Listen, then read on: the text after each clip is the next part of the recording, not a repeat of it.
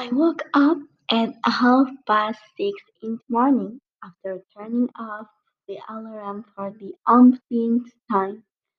I lazily walked in a Z shape from my bedroom to the bathroom.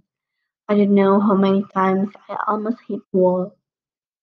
Then I brushed my teeth and took a wudu and prayed subuh while a little sleepy. Other prayer, I saw my mother was cooking breakfast. I helped her peel the onions and other things I can help. Then I moved the house as soon as possible. And don't forget to move it must be clean.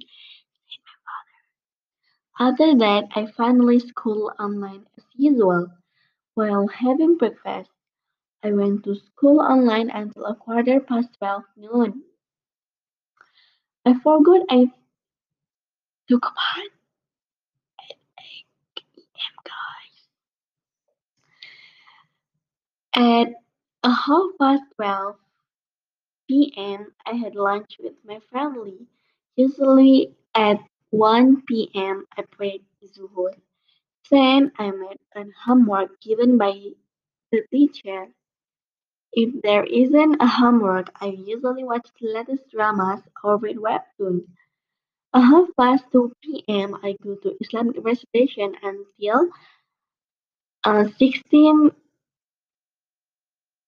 until a half past four PM. Then I had dinner. At a uh, half past uh, five, I went to Islamic recitation recitation again until ten PM at night. After I went to bed, I slept. Oh my god.